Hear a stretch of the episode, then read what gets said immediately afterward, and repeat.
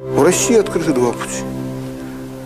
Россия может, пройдя вот эти тяжелые годы, накопив опыт, опыта демократии, ошибок своих, собственно, научившись на них, провести тот набор преобразований, который постепенно позволит России пойти по пути, по которому идут другие постсоветические страны, даже Польша, или Венгрия, или Чехия, скажем, или Словения.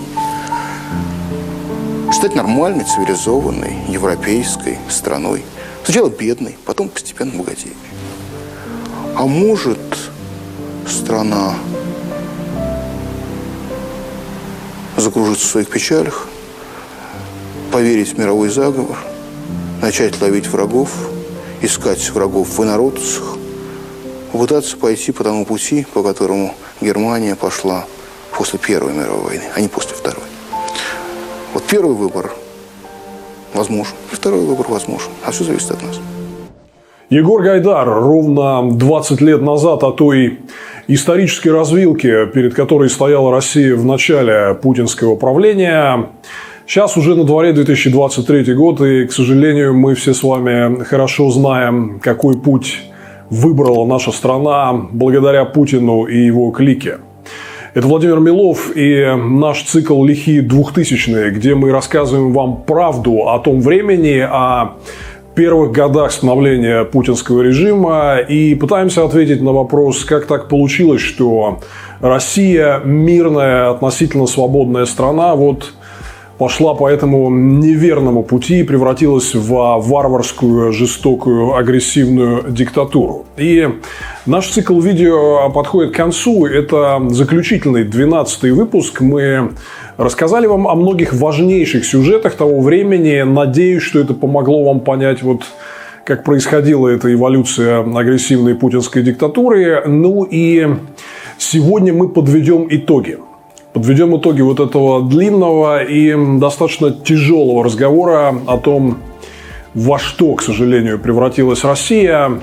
И здесь я сразу хочу сказать и пытался до вас донести вот в течение всех наших предыдущих передач из этого цикла, что ничего не было предопределено.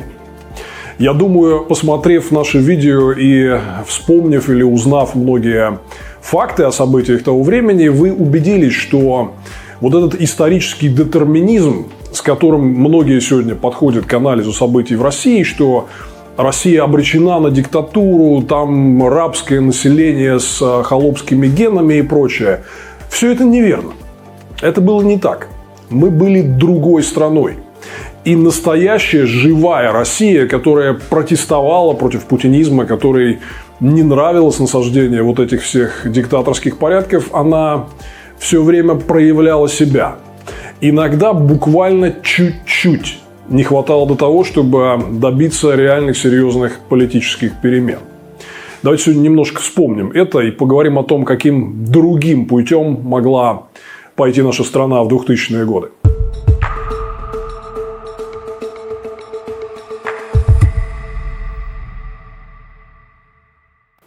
Ну, во-первых, здесь надо понимать, что с Россией не случилось ничего необычного и непредсказуемого. Мафиозные захваты власти диктаторами, авторитарными лидерами случаются сплошь и рядом. Вот свежий доклад «Свобода в мире» Freedom in the World от Freedom House, ежегодный доклад о состоянии дел с свободы и демократии в мире, он говорит о том, что мир испытывает 17 лет подряд тенденции к сворачиванию свободы и демократии, к наступлению авторитаризма. Поэтому вот то, что происходило в России, вы должны понимать, что это не является какой-то аномалией, не является нашей уникальной национальной особенностью. Харизматичные автократы пытаются обмануть и соблазнить свои народы, свои общества везде – продав им а, какие-то дешевые популистские идеи для того, чтобы захватить власть, никогда ее не отдавать и эксплуатировать свои страны в а, собственных интересах. Эти процессы происходили не только на постсоветском пространстве, хотя и здесь мы были не уникальные. Все бывшие советские республики, кроме стран Балтии, которые вступили в Евросоюз и НАТО, все остальные так или иначе испытали диктаторскую авторитарную реставрацию – многие еще раньше России и на долгие годы. Вот такие же похожие процессы происходят, казалось бы, в развитых демократических странах. Некоторые из них, например, входят в Европейский Союз, такие как Венгрия.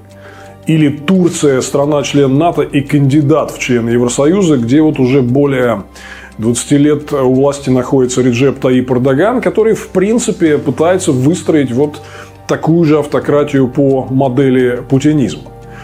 Ну и мы видим, что антидемократические силы, например, есть и в крупнейших мировых демократиях Соединенные Штаты.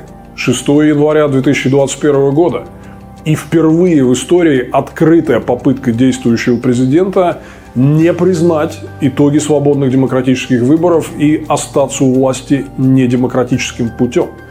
Причем огромное количество членов американского общества вот это все, к сожалению, поддерживает. Таким образом, риски существуют даже для американской демократии, что уж говорить о нашей. Ну и вторая история, вот то, что мы вам рассказывали, этот путинский мафиозный захват власти произошел очень-очень быстро, стремительно. Это был вопрос буквально нескольких месяцев, там полутора-двух лет, когда была сформирована фактически уже законченная антидемократическая система были изменены правила созыва Верхней Палаты парламента, правила назначения судей, захвачены телеканалы, много что еще. Вот мы в деталях рассказывали вам об этом всем в нашем цикле. И на этом фоне с одной стороны, происходил бурный э, экономический рост и резкое улучшение уровня и качества жизни. Жизнь просто стала совсем другой. Мы подробно вам об этом все рассказывали. Россиянам многим было не до того, чтобы следить за тем, вот как изменили порядок назначения судей. Или что-то сделали еще с а, другими демократическими институтами. На этом фоне власти на самом деле очень активно сдабривали всю политическую обстановку демагогией. Про то, что они поддерживают демократию, про то, что свобода лучше, чем не свобода, про то, что мы теперь, наша цель объединяться и интегрироваться с западным миром, с Европейским Союзом, Соединенными Штатами и даже с а, Альянсом НАТО. Люди развесили уши, активно кушали всю вот эту вот пропагандистскую лапшу, пока подспудно шел мафиозный захват власти. Я это к тому, что произошедшее в России это не уникальная история. Такое случается и в том числе в развитых демократиях. Но, кстати говоря, вот один из главных выводов из этой всей ситуации, что как только вы видите какие-то серьезные антидемократические тенденции, даже в стране, которая является свободной, даже когда вам кажется, что ну что может произойти?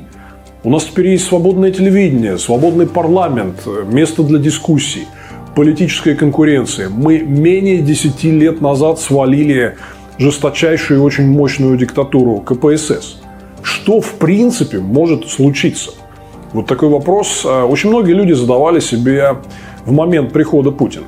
Ну и вдруг мы выяснили, что когда вы видите вот раннюю стадию антидемократических тенденций, надо бить во все колокола. Не страшно пережать и устроить по этому поводу излишнюю истерику. Страшно потерять свободу. Обратите внимание, как сегодня свободное общество Израиля реагирует на попытки кабинета Бенемина Нетаньяху провести так называемую судебную реформу и фактически подмять под себя судебную власть.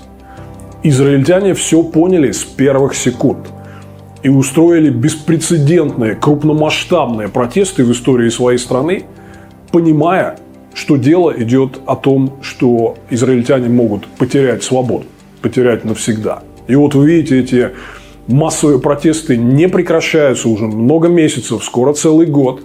И дело идет к тому, что кабинет Нетаньяху может э, эту антидемократическую судебную реформу отменить. Россияне проспали мафиозный захват власти. Не стали протестовать на ранней стадии.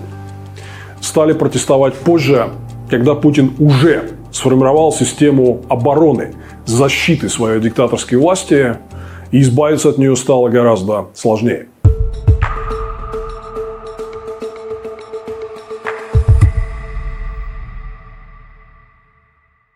Здесь есть э, второй важный урок. Когда вот вы видите такие авторитарные тенденции, то у вас есть очень-очень короткое окно возможностей для того, чтобы им противостоять. Потому что эта мышеловка, как правило, очень быстро захлопывается. И тогда придется, как в русских народных сказках, идти за три земель, чтобы вернуть утраченную свободу. Мафия у власти успевает очень быстро выстроить самые разнообразные линии обороны, обложиться законами об экстремизме, ФСБ, Центром Э и прочими всеми вот этими атрибутами диктаторского полицейского государства, конечно, проще бороться за свободу, когда всего этого нет. Мы рассказывали вам, у нас была отдельная серия про цветные революции на постсоветском пространстве, где вот люди выходили в Грузии, в Украине, в Киргизии и противостояли попыткам авторитарного захвата власти отстаивали честные результаты выборов и добивались того, что в итоге сохраняли демократию. Но ни в Грузии, ни в Украине не было ничего даже близко похожего на наш ФСБ, на наш так называемый центр по борьбе с экстремизмом и их жестокие методы подавления и борьбы со сторонниками свободы. Про все это мы тоже подробно говорили. Поэтому вот делать что-то можно было на ранней стадии – позже уже стало гораздо сложнее, потому что Путин обложился вот всеми этими жестокими линиями обороны и колючей проволокой от демократии. Пробить вот эту стену стало гораздо более трудно. Но, тем не менее, нельзя сказать, что россияне не пытались. Вот этому была посвящена наша предыдущая, предпоследняя серия, вот в цикле видео про 2000-е э, годы. Фактически, вот если внимательно посмотреть на все эти сюжеты, то мы можем увидеть, что ничего не было предопределено. Путину просто фартило и везло, вот его иногда отделяли от захвата власти просто какие-то миллиметры. Либеральные партии вот буквально еле-еле не прошли в Государственную Думу в 2003 году. Если бы они туда попали, то у «Единой России» не было бы никакого конституционного большинства. И, конечно же, демократы противостояли бы тому, чтобы был оформлен окончательный захват власти приняты антидемократические законы о митингах, выборах, партиях, э, некоммерческих организациях, отменены выборы губернаторов и так далее. Вот всего лишь буквально какие-то там 1-2% голосов на выборы, и не было бы многого из того, что произошло. Если бы наша мощная оппозиционная команда, например, сформировал большую фракцию в Мосгордуме в 2009 году, когда мы были очень популярны и шли на эти выборы, но нас никого не пустили. Если бы Алексей Навальный смог добиться второго тура на выборах мэра Москвы в 2013, и в том числе и он мог и выиграть, это реально было возможно. Такая была огромная у него э, поддержка. От второго тура выборов в Москве в 2013 нас отделяло всего лишь 31 тысяча голосов. Единая Россия могла потерять простое большинство в Госдуме в 2011 году. Вот на тех пресловутых выборах, которые были сфальсифицированы, что спровоцировало протесты на Сахарова и на Болотной, всего 12 мандатов отделяли их от потери простого большинства. Еще чуть-чуть поднажать. Еще немножко больше активности и стойкости. Мы могли этого добиться – не было ничего предопределенного, ничего невозможного. Мы проиграли эту битву. Борцы за свободу в России проиграли эту битву, но нельзя сказать, что мы не бились достойно. С учетом вот всей разницы в ресурсах и влиянии, с учетом того, что наши возможности были не то что ограничены, а никакие. Нас не пускали в телевизор, нас шельмовали СМИ. Очень трудно было выходить к избирателям, изымали всю агитационную продукцию все те результаты, которые добивались оппозиционные силы все эти годы, ну, они были фантастические с учетом реальных обстоятельств. В принципе, вот я рассказывал вам о множестве этих развилок. 2003 год, 2007, 2011, 2013, когда ситуация могла пойти совершенно по-другому. Ну, например, вот оппозиция много раз имела возможность вернуть себе контроль над Москвой над московским парламентом и даже выиграть на выборах московского мэра. Не то чтобы мы плохо работали. Против нас была огромная ФСБшно-полицейская спецоперация. И тем не менее, мы завоевали огромную поддержку избирателей. Были чуть-чуть, буквально в миллиметре от победы. Если бы, например, оппозиция контролировала Москву, то очень многое могло бы измениться. Мы знаем по примеру э, авторитарных и полуавторитарных стран, что, скажем, контроль над мэрией столицы – это ключевой момент. В той же Украине, например, во время оранжевой революции 2014 года мэром Киева был Александр Амельченко, который поддержал оранжевую революцию. Вопреки тому, что делала администрация Кучмы и Медведчука и э, их ставленник на выборах Янукович, которые вроде как находились у власти в стране, но киевская мэрия по факту поддержала оранжевую революцию, и э, народной революции удалось добиться успеха. Удалось отменить результаты сфальсифицированных выборов. Поэтому вот варианты были. Мы видели, что по всей стране побеждают э, люди оппозиционных взглядов. Евгений Ройзман выиграл выборы мэра Екатеринбурга. Евгений Урлашов, Ярославль. Там, где оппозиционеров допускали до выборов, они показывали очень-очень серьезные результаты – вам сейчас многие люди, которые хотят деморализовать вас и вызвать у вас стокгольмский синдром, рассказывают, что ну, у демократов в России никогда не было никаких шансов. Да идите вы к чертовой матери. Посмотрите, не хотите разговаривать о Москве, посмотрите, например, на Сибирь. Вот последние выборы, где участвовали сторонники Алексея Навального в 2020 году, Новосибирск и Томск триумфально были избраны а, сторонники Навального. Сергей Бойко занял на выборах мэра Новосибирска второе место. Второе место с 18% голосов, опередив все другие так называемые официальные системные партии. Вот какая вот история. Никогда не попадайтесь на эту ловушку о том, что демократическая оппозиция в России – это какие-то маргиналы – чей удел – это несколько процентов вот этих плачущих голосов людей, которые живут во внутренней миграции. Нет. Когда нас допускали до выборов, мы показывали очень-очень серьезные результаты. Я это хорошо знаю. Я трижды выдвигался в Московскую городскую думу по юго-западу Москвы и видел, какая колоссальная у меня была народная поддержка, какие очереди выстраивались для того, чтобы поставить за меня подпись. Мне все три раза отказывали ни разу на выборы на юго-западе Москвы не пустили. Понятно почему. Потому что власти боялись того, что я выиграю. Того, что они получат настоящего народного независимого оппозиционного политика в городском парламенте, который вместе с коллегами очень многое сможет изменить. Сначала в Москве, потом в остальной России. Поэтому, глядя назад на все это становление путинизма, вы не должны думать и должны гнать от себя мысль о том, что все было предопределено. Ничего не было предопределено. Мы могли добиться успеха. То, что этого не произошло, это лишь результат того, что нам противостояла очень жестокая, мощная, хорошо финансируемая силовая машина подавления.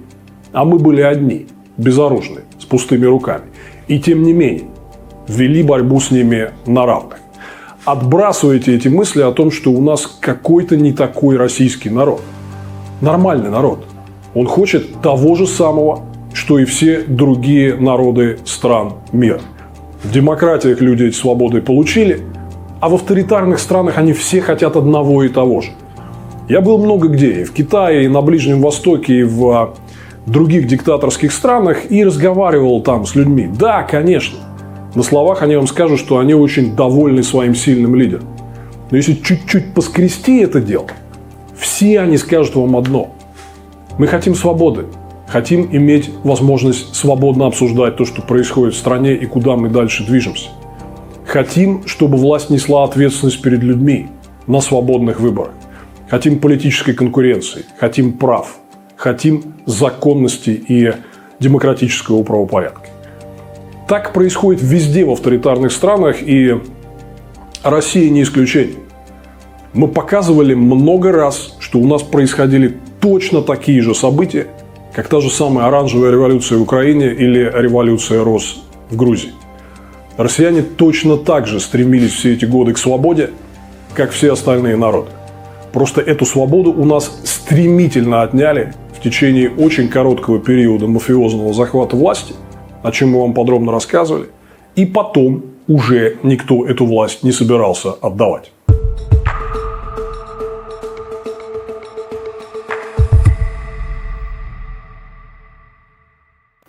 Вообще, я вот хочу сказать, что меня отдельно выбешивают вот эти сегодняшние разговоры о каком-то рабском гене россиян, что э, россияне всегда были такие фанаты авторитарной диктатуры, имперства и прочее. Если просто посмотреть на реалии того, что происходило в нашей стране 20 лет назад, то вы увидите, что картинка была совсем противоположной. Совсем противоположной. Ну, вот, пожалуйста, начнем с а, пресловутого отношения к Иосифу Сталину. Вот Левада-центр делает многолетние опросы на эту тему. И вот, пожалуйста, вы видите цифры. 2001 год. Превалирует негативное отношение к э, Сталину, а те, кто говорит о нем позитивно, да, это какая-то заметная часть общества. Во многих демократических странах есть какая-то часть общества, которая выступает за какие-то антидемократические ценности. Это была не уникальная история. Тем не менее, противников Сталина было больше. Ровно там 20 лет назад. А вторая история – это отношение к Западу. Вот тоже можете посмотреть на графики социологических опросов и данные того времени и увидеть, что позитивное отношение к Соединенным Штатам, к Европейскому Союзу доминирует, что большинство россиян одобряет заключение Путиным договоренности с Альянсом НАТО о совместной работе по обеспечению глобальной безопасности. Все это было. Была и другая история. Это вот сейчас подавляющее большинство россиян встроились вот эту государственно-монополистическую экономику и живут на принципах патернализма, подачек и зарплат, как в советское время говорили, получек от госкомпаний или каких-то социальных выплат. А в 2000 году более 15% доходов россиян приходилось на предпринимательскую деятельность. Путин просто подавил и убил, уничтожил всю предпринимательскую активность. Даже по опросам общественного мнения люди стали говорить о том, что им не хочется открыть свое дело, не хочется заниматься предпринимательством, потому что очень многие пристроились вот этой кормушке государственно-корпоративной бизнес-вертикали. Ну и вот то, что говорили нам власть придержащие в тот момент. Вот, пожалуйста, выдержки из послание Путина в Федеральному собранию в 2002 году. Он говорит, наша главная цель, главная цель России, вот вспомните, что он несет сегодня, да? А тогда он говорил, что наша главная цель – это интеграция с Европейским Союзом. Ну, неудивительно, что большинство россиян все эти процессы поддерживали. Вот, послушайте сами. Считаю необходимым сегодня еще раз твердо заявить о наших приоритетах на европейском направлении. Здесь очевидна и наша последовательная позиция, и многочисленные конкретные шаги по интеграции с Европой. Мы будем, будем продолжать активную работу с Евросоюзом, направленную на формирование единого экономического пространства. Наша важнейшая цель во внешней политике – это обеспечение стратегической стабильности в мире. Для этого мы участвуем в создании новой системы безопасности, поддерживаем постоянный диалог с Соединенными Штатами, работаем над изменением качества наших отношений с НАТО.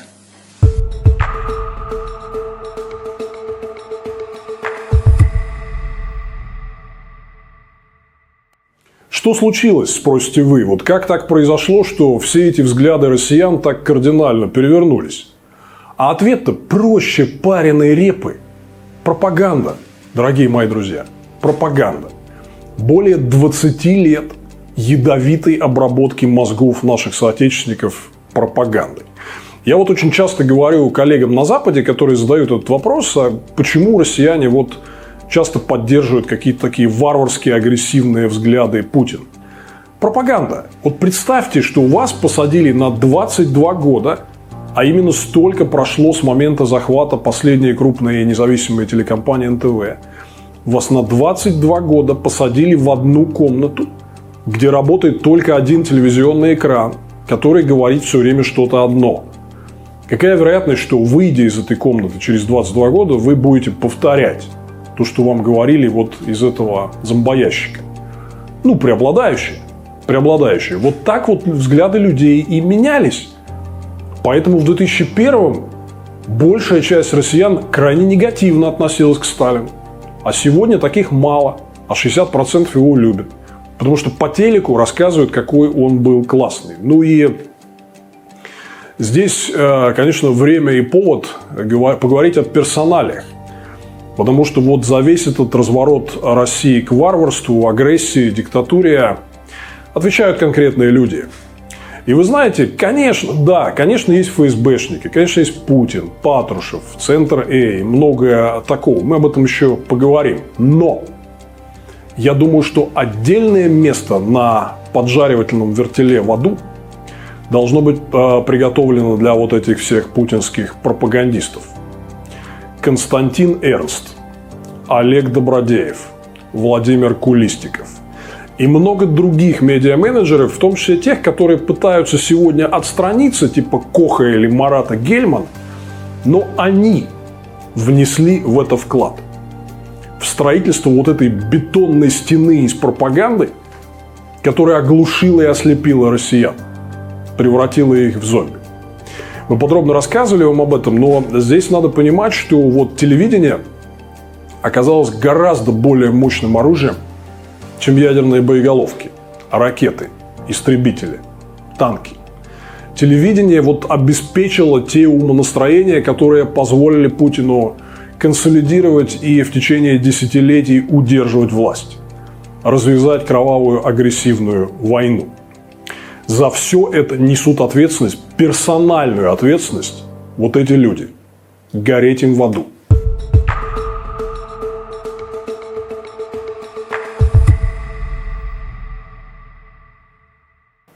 Ну и, конечно, чертова богема. Мы много о ней говорили в а, прошлом выпуске. Вот это те люди, которые присосались каждый к какой-то своей кормушечке. И находили возможным, несмотря на все вот эти авторитарные антидемократические тренды, находили возможным уравнивать власть и оппозицию, и оппозицию тоже постоянно поругивать, демонизировать выдирать из контекста какие-то отдельные фразы, раздувать их до вселенских масштабов. Повторять вот это постоянное, типа, нам не нужно революции. Сейчас-то вы понимаете, да, вот у нас не было революции в России. Почти четверть века правления Путина у власти. Ну и как вам? Хорошо без революции? Кровавая агрессивная война против Украины – большее количество жертв, чем в любых войнах после Второй мировой. Постоянный страх, что за вами завтра придут, чтобы посадить вас в тюрьму за оппозиционные взгляды, чтобы забрать вас в армию и превратить в пушечное мясо и убить в Украине. Нравится? Как, друзья, вам без революции? То есть ты хочешь, чтобы твои дети жили в стабильной стране? Без революции. Ты знаешь, э, без революции. Без революции. Это могут быть какие-то там ментальные изменения. Без революции. Нет, я революции не хочу. Категорически. Потому что в революцию и во все эти войны полетят ни в чем не повинные головы. Я считаю, что это неправильно. Без революции. Сделать все, что, все, что возможно, но чтобы этого не допустить. С обеих сторон. Меня очень радует большое количество веселых, жизнерадостных, несмотря на погоду, мирно настроенных людей, которые пришли требовать эволюционного развития. Нам не нужна революция. Костю Крылова, который говорит, что я нацист, нацист, по крови нацист. И друг по Навального, друг Навального. Значит, сегодня идет смычка, смычка нацистов, смычка нацистов с западными и прозападными либералами которые хотят опрокинуть власть государства в России.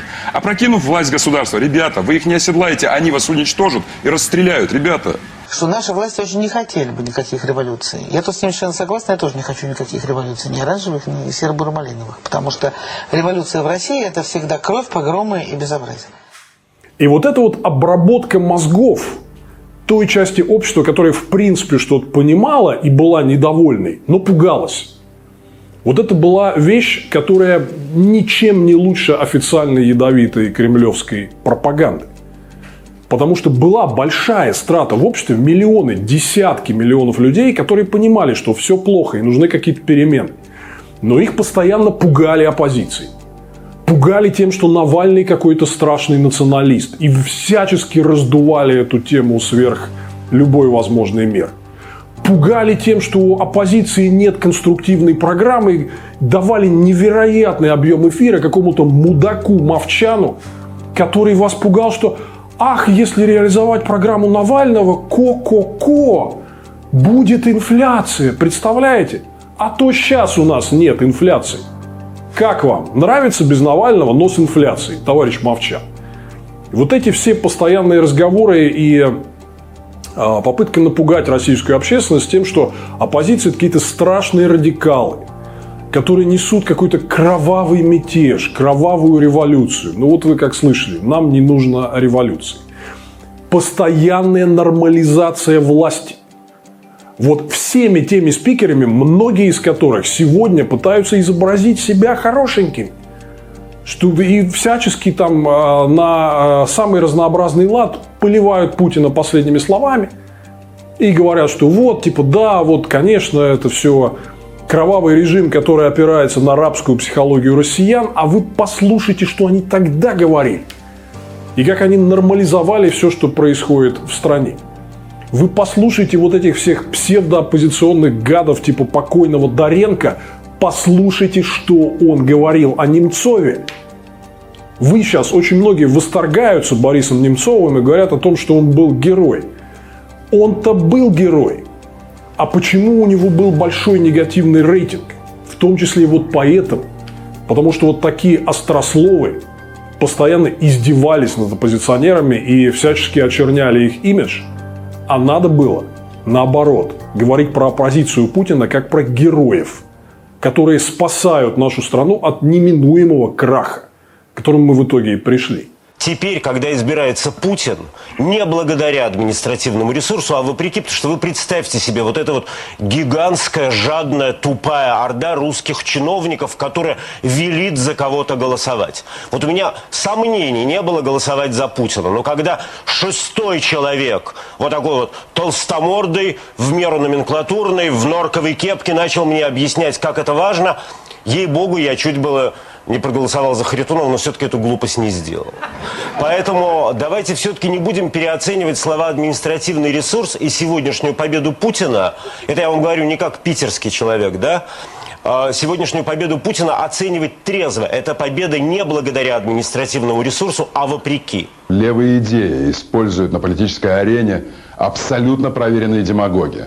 Вновь мы видим бывшего вице-премьера, ну того, который запомнился своими кучерявыми волосами и белыми штанами. Тут надо сказать абсолютно твердо.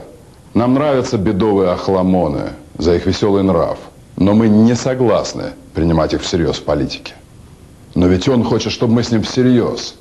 Тогда мы спросим. Борис Ефимович, вы и ваша партия рассказываете, что хотите заботиться о людях старшего поколения, что хотите поднять пенсии до небес. Но как мы вам можем верить?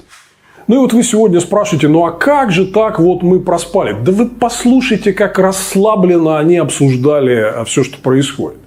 Вот Познер в гостях там у Толстой и Смирновой в этой школе злословия. После Беслана, понимаете, после Беслана, когда надо было сносить к чертовой матери эту фашистскую диктатуру. Вот они сидят расслабленно, говорят на тему свободы слова. Или вот Гришковец э, рассуждает об оппозиционных митингах на телеканале «Дождь», вроде как оппозиционном, понимаете? Вот так, это уже сильно продвинутый период, это когда уже диктатура, когда уже все понятно. Ну вот, понимаете, вот как вся эта богема описывала ситуацию. А нас, оппозиционеров, которых надо было на руках носить и всячески везде поддерживать и пропагандировать, они постоянно нам устраивали какую-то унизительную экзаменовку, изображали нас какими-то недотепами, которые ничего там не могут, выдергивали из контекста какие-то отдельные там неудачные фразы, а то у Путина и прочих не бывает неудачных фраз. Вот понимаете, вот это был э, такой ключевой фактор. Если бы вся вот эта богема, интеллигенция, журналисты не занимались бы вот э, унизительным выставлением оценок оппозиции – не пинали бы ее, не критиковали, а поддерживали бы, как это было в 80-е годы с советской продемократической прессой. Там обсуждали недостатки Ельцина, и Сахарова, и всех, но сначала их хвалили за то, что они решили бросить вызов КПСС. И это привело к а, перемен. Ну вот вы спрашиваете, а как вот так мы все это дело упустили? Да вот так. Потому что вся эта салонная богема сидела и разглагольствовала там вместо того, чтобы помогать нам, помогать Немцову, помогать Навальному, помогать Яшину. Помогать было кому. И мы почти добивались успеха много раз. Было несколько важнейших эпизодов на эту тему. Не хватало чуть-чуть. Вы хотите найти, кто в этом виноват? Вот, я думаю, вы теперь знаете, где искать. Скажите, сейчас свободы становится больше или меньше в России? Вы знаете, странная вещь. В России вообще нет свободы. Как я понимаю, так русский человек понимает свободу как волю. Что хочу, то и ворочу. Вот это и есть моя свобода. Что хочу, то и леплю. Что хочу, то и говорю. Я всегда в этих случаях вспоминаю слова такого председателя Верховного суда Соединенных Штатов, такой был Оливер Уэндell Холмс, совершенно изумительный человек, а, который в 20-х годах сказал, что человек не имеет права кричать «пожар» в битком набитом кинотеатре только потому, что он хочет кричать «пожар». Не имеет права. Хотя есть свобода слова, первая поправка Конституции, поскольку последствия этого совершенно страшные. Да? То есть все-таки, как ни крути, но свобода связана с ответственностью. Подлинно свободный человек, ответственный человек. В России это не так. Угу. Поэтому я считаю, что свободы вообще нет. Ее можно декларировать и да. так далее, но как я ее понимаю, ее нет. Если же вы задаете вопрос на самом деле политический, что происходит ли там да, зажать, да. да, пытаются. Пытаются. Пытаются. Потому что считают, причем люди вполне внятные и э, не то чтобы какие-то мракобесные, но они считают, что в нынешней России провести те реформы, которые они считают необходимыми, без некоторого нажима, зажима, простите, невозможно. Поэтому будем зажимать. С одной стороны, вам противна и неприятна та власть, которая существует, и вы считаете, что это неправильно. Но с другой стороны, вы считаете, что те лидеры, которые пытаются говорить от имени оппозиции, это тоже некие фрики, за которыми идти не хочется.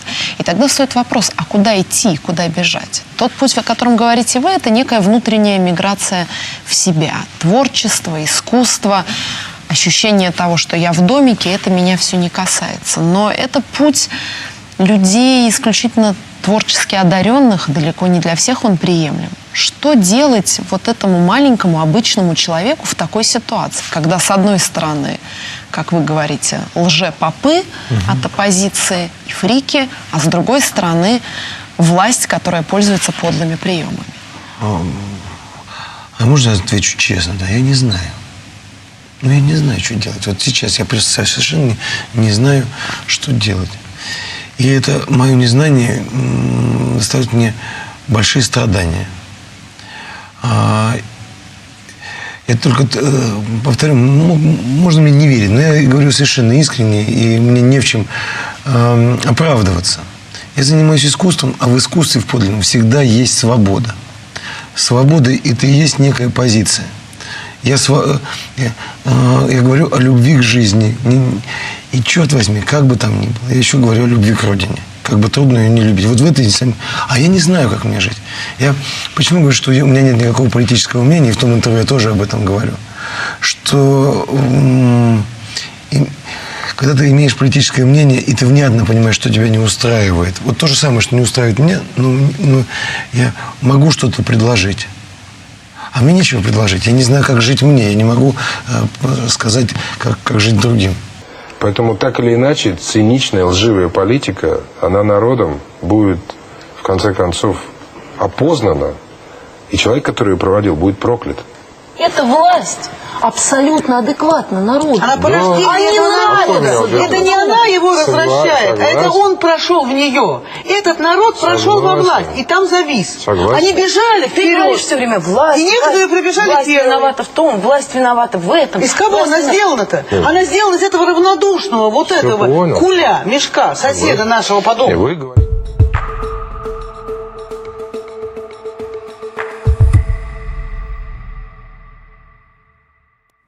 Ну, еще раз могу э, только повторить, что, конечно, путинская мафия осуществила захват власти невероятно стремительно. И да, это действительно мафия. Это классический мафиозный режим. Вот, э, собственно, этот термин уже открыто используют, в том числе в академическом анализе. Есть известные популярные книги о периоде путинизма в России, например, Люка Хардинга «Мафия Стейт» – «Мафиозное государство» или «Путин's People. Люди Путина» Кэтрин Белтон. Почитайте эти книги, если вам интересно. Это очень популярные международные бестселлеры, которые прямо описывают путинскую диктатуру как классическую мафиозную систему, организованную преступную группировку. Ну и, конечно, мы возвращаемся здесь к разговору о иллюстрациях, о том, что вот многие говорят, да, в 90-е мы не люстрировали представителей спецслужб. Это правда. Это была колоссальная ошибка. Хотя я здесь вам рассказывал, в том числе и в цикле про 90-е годы, что они тогда очень хитро себя вели.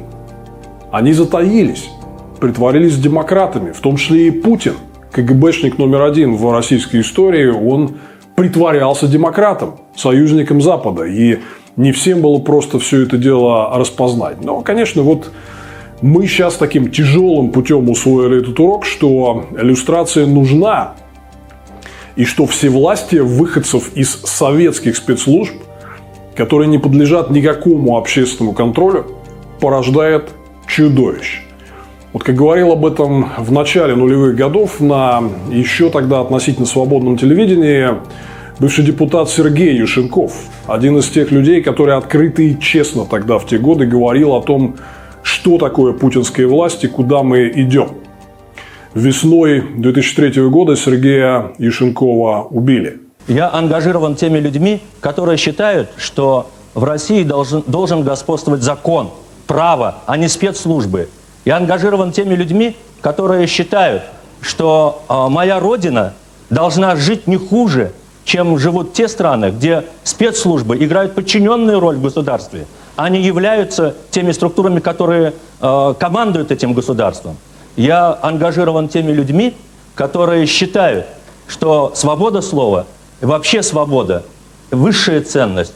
И что во имя этой свободы и созданы спецслужбы. Что эти спецслужбы должны защищать меня, а не э, копаться в моих личных вещах, подслушивать телефонные разговоры. Да, я утверждаю, что действительно в нашей стране формируется полицейско-бюрократический режим. Э, и э, власть э, на самом деле опирается уже не на Конституцию, Конституция уже забыта, потому что высшей ценностью той же, скажем, доктрины информационной безопасности провозглашены интересы государства, а не права и свободы, как это записано в Конституции. Мы каждый раз практически на комитете говорим о необходимости парламентского контроля за деятельностью, в том числе и спецслужб. Но согласитесь, нет этого парламентского контроля. И когда здесь говорят о том, что на Западе там спецслужбы работают, но, простите меня, там очень жесткий парламентский контроль за этими спецслужбами. Спецслужбы действуют только в рамках закона. Правовое государство возможно только тогда, когда есть подлинное разделение властей. У нас нет подлинного разделения властей. А, несколько чиновников из администрации президента фактически диктовали волю в Государственной Думе, диктовали волю путем шантажа, угроз. Но это же видела вся страна.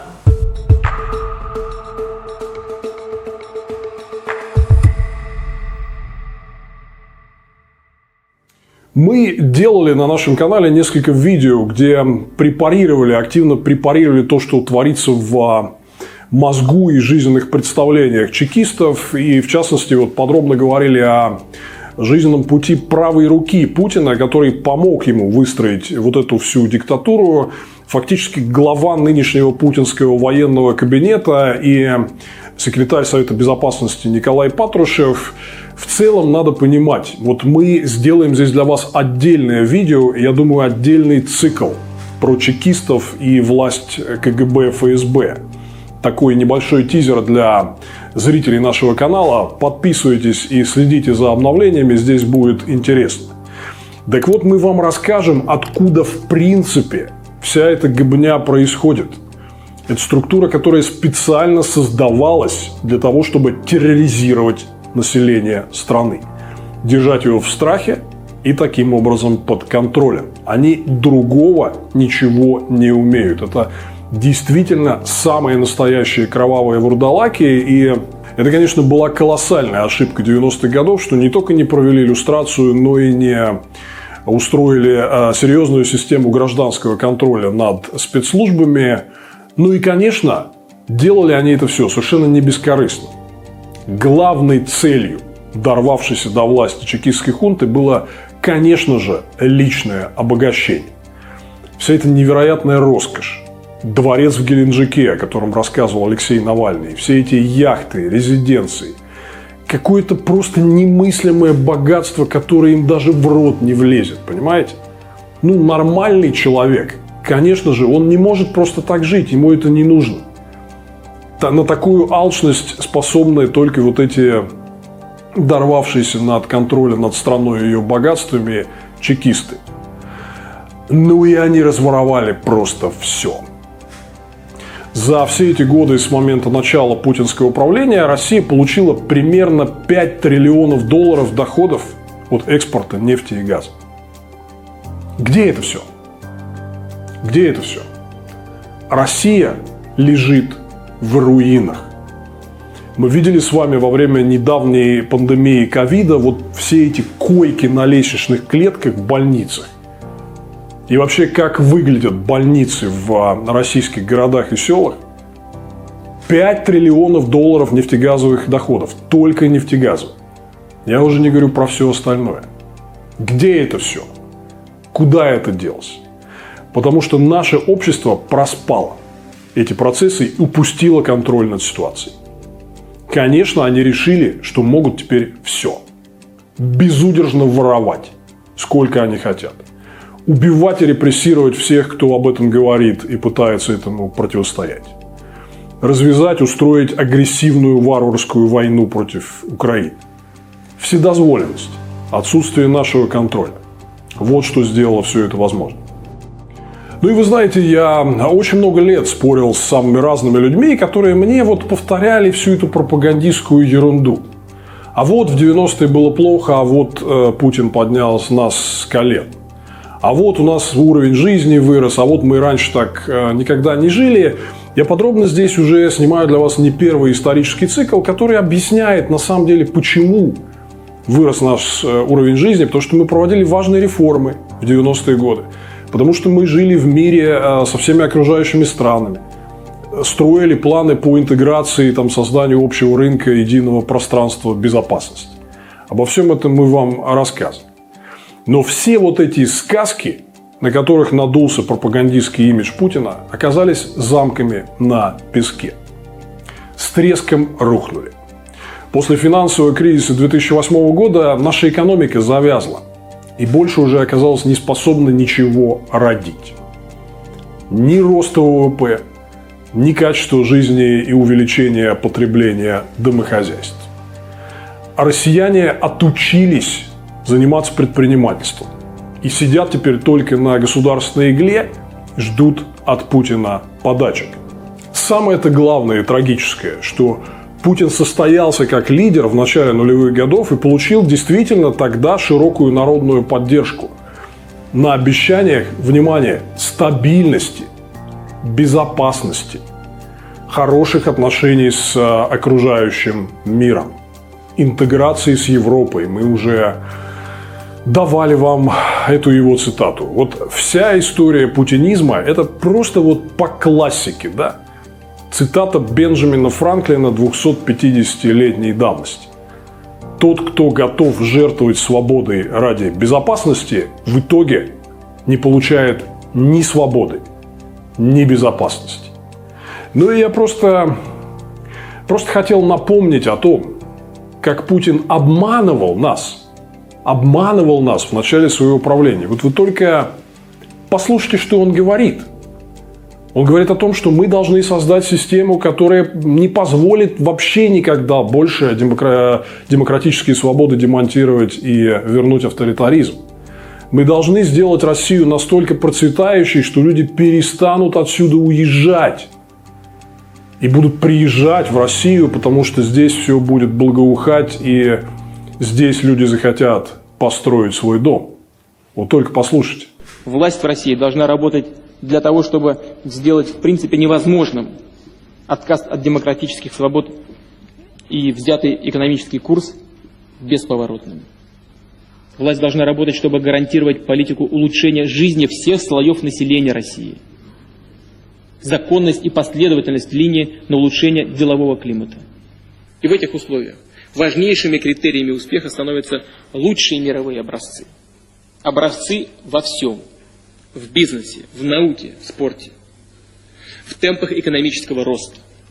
В качестве работы государственного аппарата и профессионализме принимаемых нами с вами решений. И лишь тогда, когда мы будем не просто соответствовать этим лучшим образцам в мире, а лишь тогда, когда мы сами будем создавать эти лучшие образцы, только в этом случае у нас действительно появится возможность стать богатыми и сильными. Мы должны сделать Россию процветающей и зажиточной страной, чтобы жить в ней было комфортно и безопасно, чтобы люди могли свободно трудиться, без ограничений и страха зарабатывать для себя и для своих детей, и чтобы они стремились ехать в Россию, а не из нее, воспитывать здесь своих детей, строить здесь свой дом. Спасибо вам за внимание.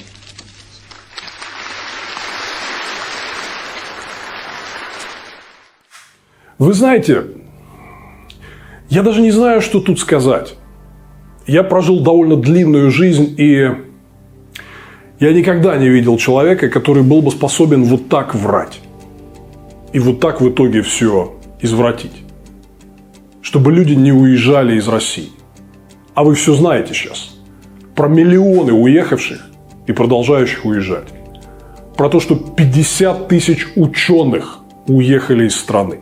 Про то, что даже социологические опросы говорят, что люди думают о том, как бы бежать из такой России, которую построил Путин. Демография. Сколько лет Путин говорил о том, что его цель – это улучшить демографию, увеличить количество населения, обеспечить рождаемость, снизить смертность. Вот вам, пожалуйста, график. Вот результаты всех его потуг в области демографии. Все плохо. Возвращаемся к худшим цифрам в нашей истории. Даже путинский пресс-секретарь Песков признал недавно, что мы провалились за четверть века. С демографией у нас дело дрянь. Но я думаю, вот вы, наши зрители, которые живут в России, с началом полномасштабного путинского вторжения в Украину, вот получили, к сожалению, еще одно такое визуальное свидетельство того, куда нас в итоге привел путинизм. Огромное, невероятное, невиданное количество свежих могил. Людей, которые погибли в Украине. Во всех городах России. Могилы, могилы, могилы. Вот он результат почти четвертьвекового правления Владимира Путина. Что случилось с Россией? Она утонула. Она утонула. Вы знаете, завершая наш цикл про 2000-е годы, я хочу сказать, что у меня смешанное ощущение вот того, как вело себя российское общество в эти годы. С одной стороны, я, конечно, очень ругаюсь на россиян и очень на них зол, что они проспали становление этой диктатуры. Тогда, когда уже я еще на первом путинском сроке открыто выступал против этого – ушел в отставку из э, правительства, стал таким заметным критиком Путина. Это было вот еще в первые годы его правления. Не слушали, не хотели. Хотели изолироваться от всех этих неприятных тем. Заниматься вот в своей норке, своей частной жизнью. Понимаете, я за это, с одной стороны, очень злой на наше общество и наших людей – Потому что они в итоге вот э, сделали возможным то, что Путин прихватизировал Россию и сделал ее своим таким придомовым концлагерем. С другой стороны, я очень много ездил по России и очень много говорил с а, нашими людьми. И я хочу сказать, что я категорически не согласен с теми, кто вот повторяет эту ерунду про какой-то рабский, холопский ген россиян. Нет. Россияне хотят свободы. Они хотят вернуться к нормальности. Они хотят мира, нормальных отношений со внешним миром. Не хотят ни на кого нападать. Я был в 62 регионах России и лично сжал руку, вот я думаю, что десяткам тысяч людей. У меня огромная обратная связь со многими из вас. И я думаю, что я имею право говорить, что Россию знаю хорошо. Россия нормальная страна. Она обязательно будет свободной. Но вот этот период был для нее важным уроком. Всегда где-то рядом ходят какие-то хищные, беспринципные люди, которые хотят захватить вас и эксплуатировать.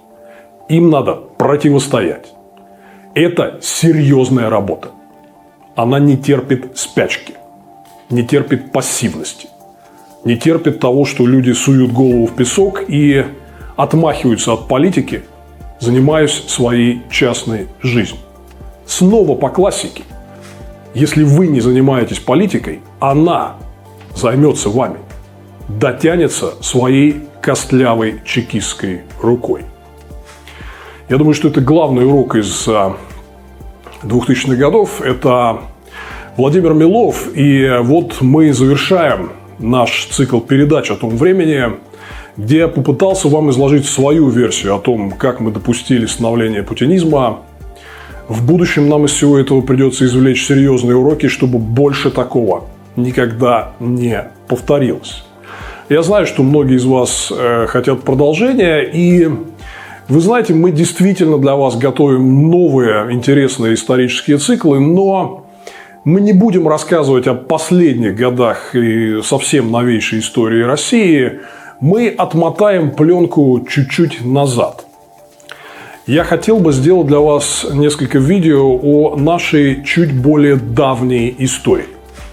В XIX веке и первой половине XX века во многом оттуда проистекают вот эти корни. Диктаторской хватки, политической пассивности населения. Там есть о чем поговорить, и мы приготовили в этом плане для вас много интересного, поэтому подписывайтесь на наш канал. Мы здесь говорим правду о многих важных вещах, которые происходят в России и в мире. И скоро мы с вами снова увидимся.